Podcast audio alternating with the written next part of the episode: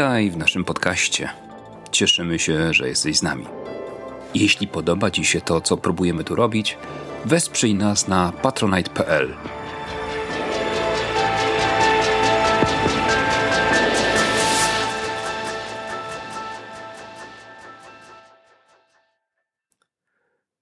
Pytanie o to, co filozofia ma do zaoferowania współczesnemu człowiekowi, kryje pewną pułapkę. Zdaje się bowiem z niego wynikać, że sytuacja człowieka współczesnego diametralnie różni się od tej, w której znajdowali się nasi przodkowie. Hm, tak jakby oni sami nie mogli zadać sobie dokładnie tego samego pytania, dumając nad współczesnością. Tyle, że swoją własną, odległą od nas o dziesiątki czy setki lat. Filozofia kojarzona z wielkimi myślicielami w rodzaju Platona czy Kanta zdaje się należeć do przeszłości a pytając o nią, stajemy naprzeciwko historii, natomiast teraźniejszość wydaje się znajdować poza nią. Jeśli uznamy, że filozofia wie tylko tyle o sobie, ile zdołała dowiedzieć się w ciągu wieków, możemy odpowiedzieć, że jej znajomość potrzebna jest po to, abyśmy mogli dalej snuć opowieść o samych sobie. Tak jak w wymiarze osobistym i autobiograficznym, naszą tożsamość buduje pamięć o minionych dniach i latach, sukcesach, porażkach, zauroczeniach. Tak znajomość przeszłych dokonań pozwala odpowiedzieć na pytanie, kim jesteśmy w wymiarze ogólnoludzkim. I tak jak dokumenty osobistej przeszłości trzeba uporządkować i zinterpretować, tak uporządkować i zinterpretować trzeba dawniejsze dokonania ludzkości. Trzeba przyznać, że takie stwierdzenie nas nie zadowala. Złośliwie moglibyśmy nawet powiedzieć, że znajomość filozofii sprowadzałaby się co najwyżej do erudycyjnego popisu, pozwalającego być może wygrać jakiś teleturniej.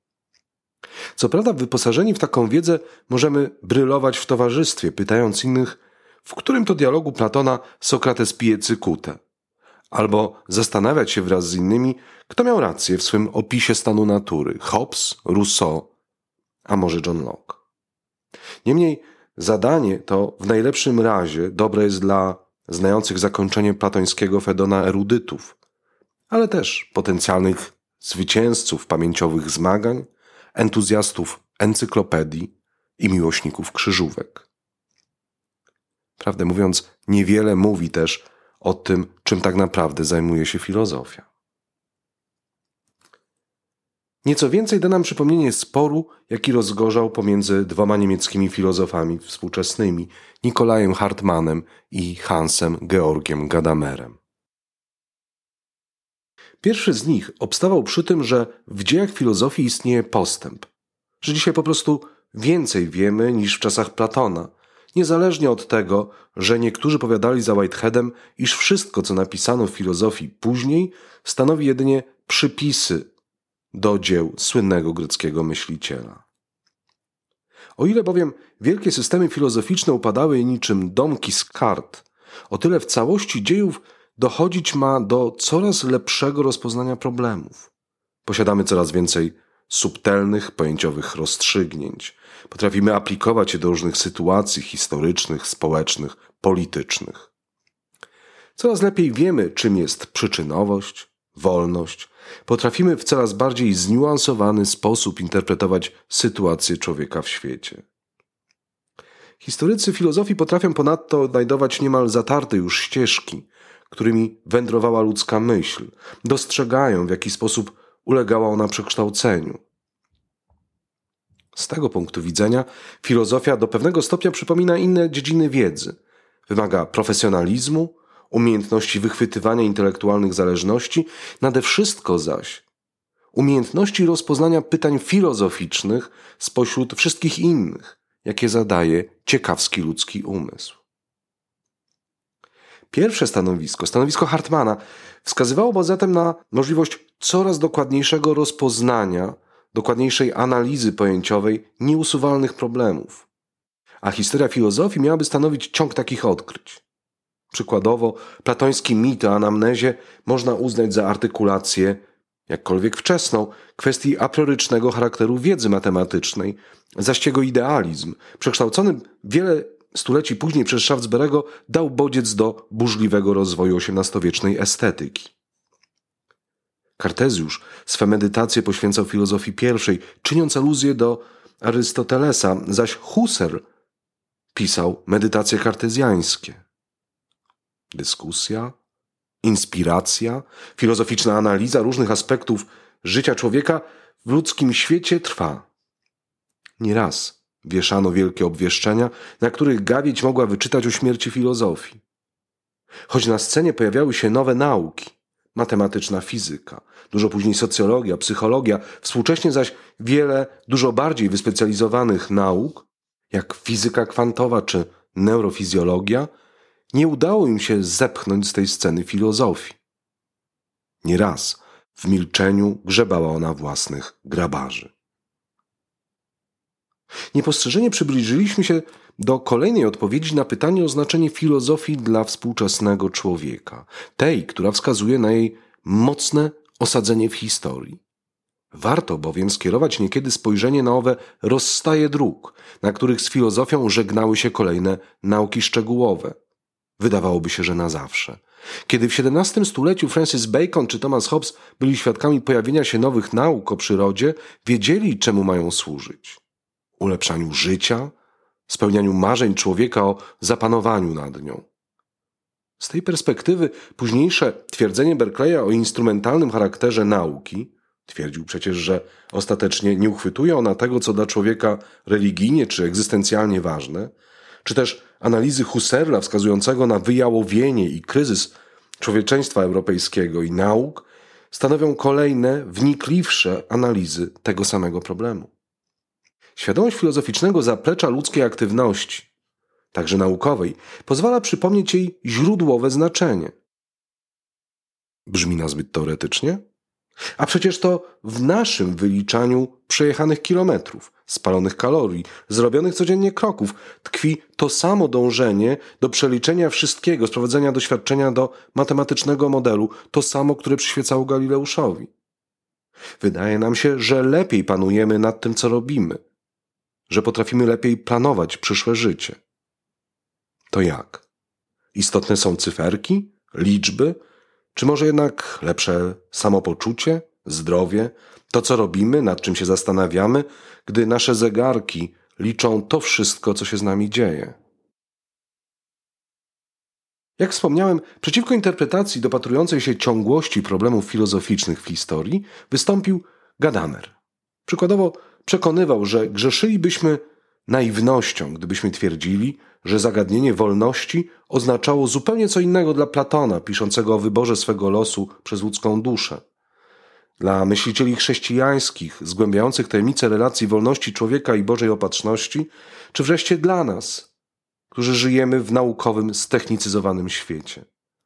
Taka kontekstualizacja pozwoliłaby stwierdzić, że choć dawne znaczenie koncepcji filozoficznych nie jest nam dostępne, bo w świat Greków możemy wczuć się jedynie wtórnie, z bagażem własnej wiedzy, doświadczeń i możemy go interpretować niejako następczo i zawsze na nowo, to koncepcje te pełnią ważną rolę, stanowiąc przykłady konceptualizacji aktualnych problemów i stanowiąc punkt wyjścia dla ich rozwiązania.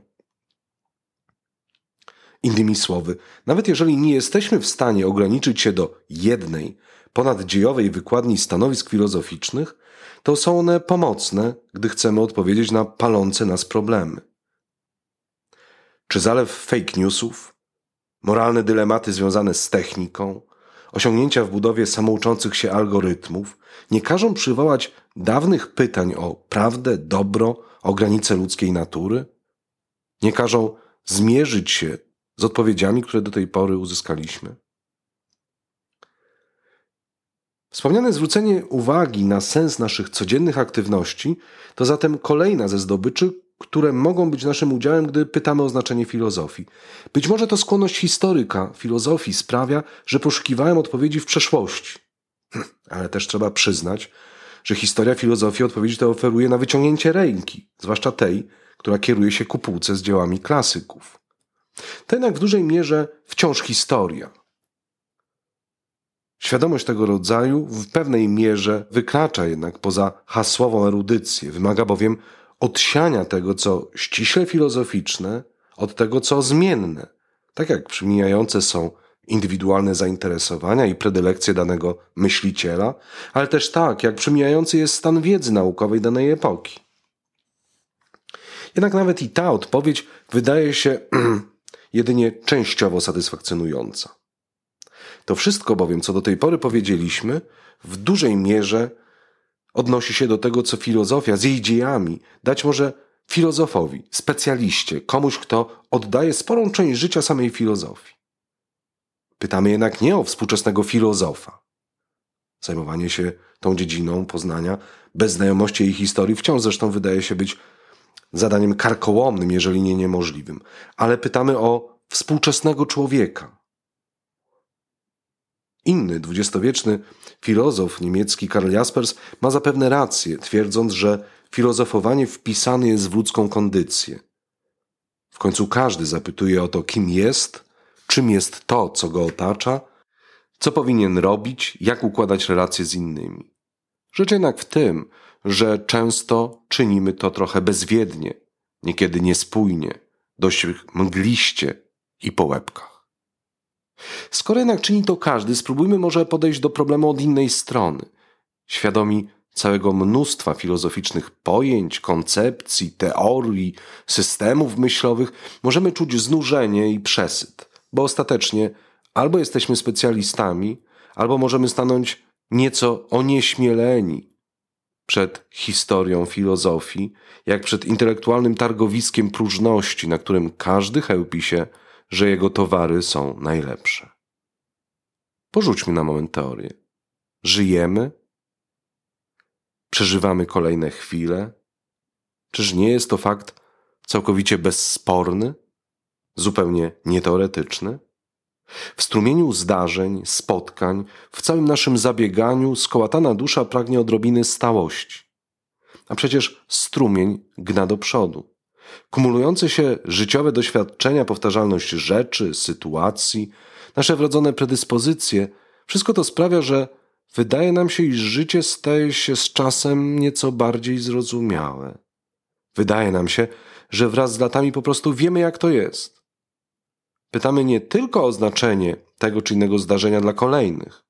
Owszem, to fakt, że wybór zawodu przesądzi o wielu kolejnych latach, że zakup mieszkania mniej czy bardziej osadzi nas w tym czy innym miejscu na ziemi, ale pytamy też o całość. Jak toczy się życie? Czemu służy? Czym jest świat, w którym żyjemy i do którego mamy się ustosunkować? Czy to, co istnieje, sprowadza się do dostępnych zmysłom materialnych, rozciągłych przedmiotów, a człowiek to przede wszystkim żywy organizm radzący sobie z otoczeniem? Czy też może jest tak, że świat, w którym żyjemy, jest tylko sceną pozwalającą na realizację naszej woli, sprawczości, miejscem istotnej komunikacji z innymi, gdy coś tworzymy, gdy spotykamy innych ludzi? Hm, a może jest jeszcze inaczej? Może to, co poznajemy zmysłowo, jest tylko nikłym przejawem wyższego porządku, dostępnym chwili kontemplacji, poczucia więzi i harmonii. Rzecz w tym, że choć niekiedy słyszymy niewyraźny pogłos takich pytań, nie zawsze potrafimy dokładnie je zrozumieć. Na przełomie XIX i XX stulecia Wilhelm Dilthey przekonywał, że to właśnie filozofia, obok poezji, religii, potrafi w tym pomóc i uczynić zrozumiałym taki czy inny ogląd świata. Nawet jeżeli w dziejach dostrzegamy powracanie tych samych typów światopoglądów, Dilthey określiłby je mianem naturalizmu, idealizmu subiektywnego i idealizmu obiektywnego, przynajmniej te, które przywołaliśmy wcześniej, to filozofia daje pojęciowe narzędzia, aby lepiej zrozumieć swój własny światopogląd.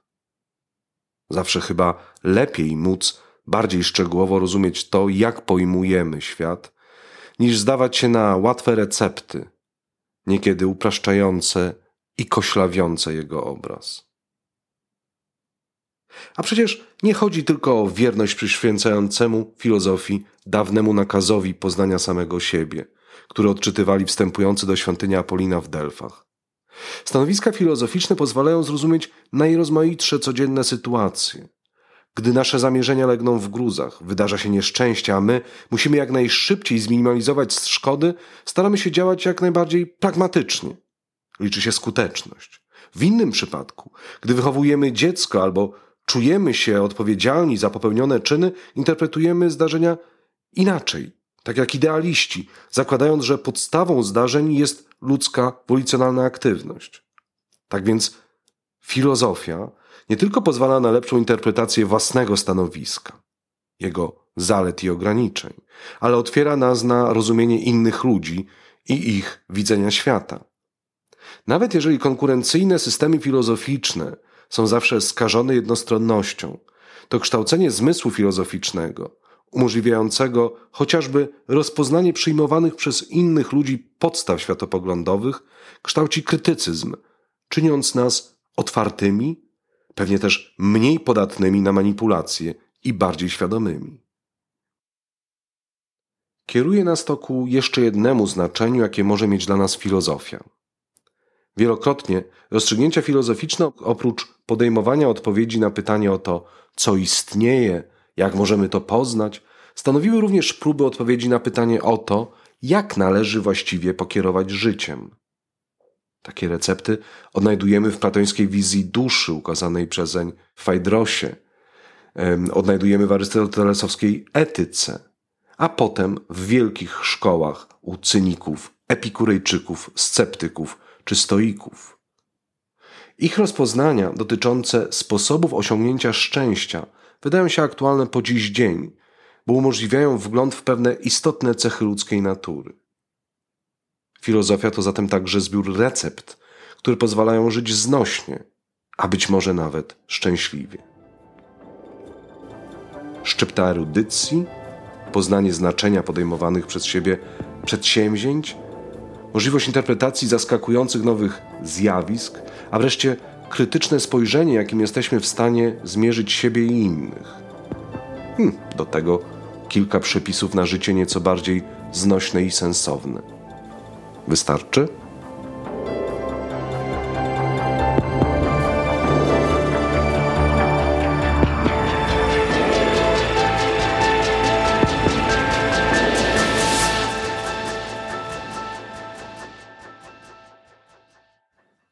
Przepis na książkę, która miałaby odnieść sukces czytelniczy, wydaje się być bardzo prosty.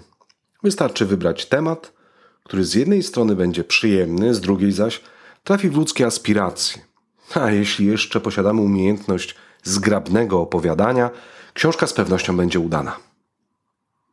Czyż nie aspirujemy do mądrości? A filozofia, zwłaszcza opowiedziana dość swobodnie i bez akademickiego zadęcia, czyż nie obiecuje wejrzenia za zasłonę, za którą od wieków pracują, jak wierzymy, wielcy myśliciele?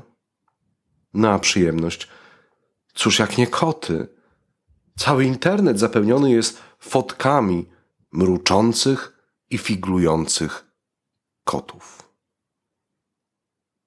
Być może z tego przypisu skorzystał John Gray, autor niedawno wydanej nakładem wydawnictwa Kultura Liberalna niewielkiej książeczki Kocia Filozofia Sens życia według kotów. Nie posądzajmy jednak autora o obliczone na literacką sławę wyrachowanie. Gray jest filozofem, wykładowcą filozofii polityki na uniwersytetach w Oksfordzie, Harvardzie i Yale, ale też ewidentnie jest miłośnikiem kotów. W zakończeniu kieruje podziękowania nie tylko ludziom, ale i towarzyszącym mu czterem kotkom i kotom. Chyba niepotrzebnie, bo wszyscy od pierwszych stron widzimy jego entuzjazm, z jakim pisze o tych stworzeniach. Choć Gray oferuje lekturę zasadniczo lekką, książka z pewnością nie jest efektem masowej i bezmyślnej czytelniczej produkcji, w której szyld filozofia jest jedynie marketingowym chwytem. Czytelnicy, dla których książka ta stanowi okazję do jednego z nader nieczęstych spotkań z filozofią, zadowolą się przystępnym wywodem i wieloma garściami ciekawostek. Kociarze będą zachwyceni opowieściami o kotach, również o kotach słynnych filozofów. Także osoby nieco bardziej obeznane z filozofią przypomną sobie kilka szczegółów, które mogły im zatrzeć się w pamięci, ale też mogą mieć okazję do zastanowienia się nad filozoficznym stanowiskiem, którego broni Gray. Posiłkując się dużą erudycją i korzystając z pisarskiej swobody, która pozwala mu sięgnąć do dzieł wielkich filozofów, takich jak Epikur, Marek Aureliusz, Pascal, Spinoza, Bierdiajew czy Wittgenstein, a także do różnych tradycji religijnych i do dzieł literackich, Gray przekonuje nas do pewnej wizji człowieka. Gdybyśmy chcieli wyrazić ją krótko i metaforycznie, musielibyśmy powiedzieć, że człowiek to tylko niedoskonały kot. A to, do czego ludzie zawsze dążyli, uniknięcie cierpienia związanego ze świadomością własnej śmiertelności, cnota odwagi, umiejętność beztroskiej zabawy, a wreszcie zdolność do pełnego przeżywania upływającej chwili, kotom przychodzi bez trudu. Hm, zwłaszcza jeżeli mają trochę słońca. No tak. I jeszcze najlepiej pudełko. Pobrzmiewają w tej książce pewne znane motywy. Człowiek jest wynaturzony, zerwał więź z naturą, a cały wysiłek myślowy i kulturowy stanowi odpowiedź na ów fakt.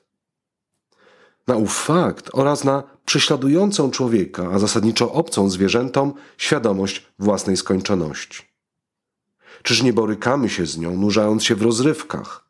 Czy te wszystkie nasze sporty, podróże, wszystkie pasje, całe nasze zabieganie nie jest w dużej części po prostu przysłaniającą rozpacz rozrywką, jak pisał Pascal, który sam szukał wytchnienia w dowodach matematycznych i w projektowaniu pierwszej maszyny liczącej. Czyż ideały nie powstały tylko po to, aby uchwycić odrobinę wieczności powoli grabiejącą ręką? Czy świadomość, którą tak się chełpimy, nie jest nazbyt przereklamowana? Czy napomnienia filozofów, podobnie jak różne techniki medytacyjne, nie każą czerpać przyjemności z upływającej chwili, w którą jesteśmy zanurzeni i w której nie ma żadnego przed, po, my zaś zapominamy o swym własnym ja? Paradoks filozofii, na który wskazuje Gray, jest następujący.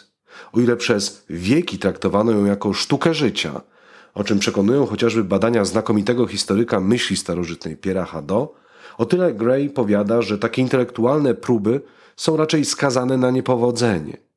Filozofia może, co prawda, postawić diagnozę, lecz leczenie wychodzi jej gorzej. Lecz oto i druga odsłona tego paradoksu. Filozofia nie jest jednak bezużyteczna, bo jako wieczna buntowniczka pozwala krytycznie spojrzeć na to, co zdaje się być stałe, a jest wynikiem przesądów i mentalnych przyzwyczajeń. Człowiek zwieńczeniem natury, a może jednak tylko jednym jest z licznych stworzeń. Świadomość, racjonalność to szczytowe osiągnięcia owej natury. A dlaczego? Etyka domeną jedynie ludzi. Naprawdę?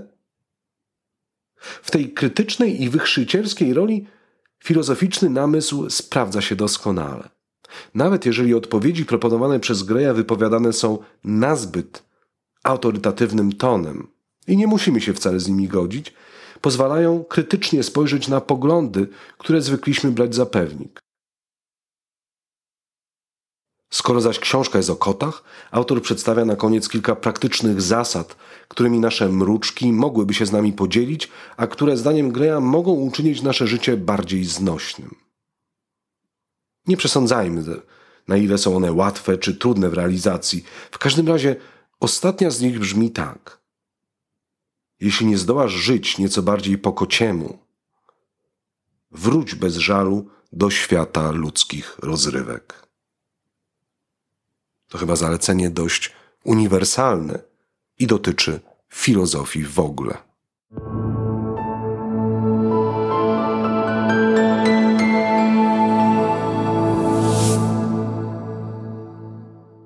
Dziękujemy Ci za wysłuchanie kolejnego odcinka podcastu Pogawędnik Filozoficzny.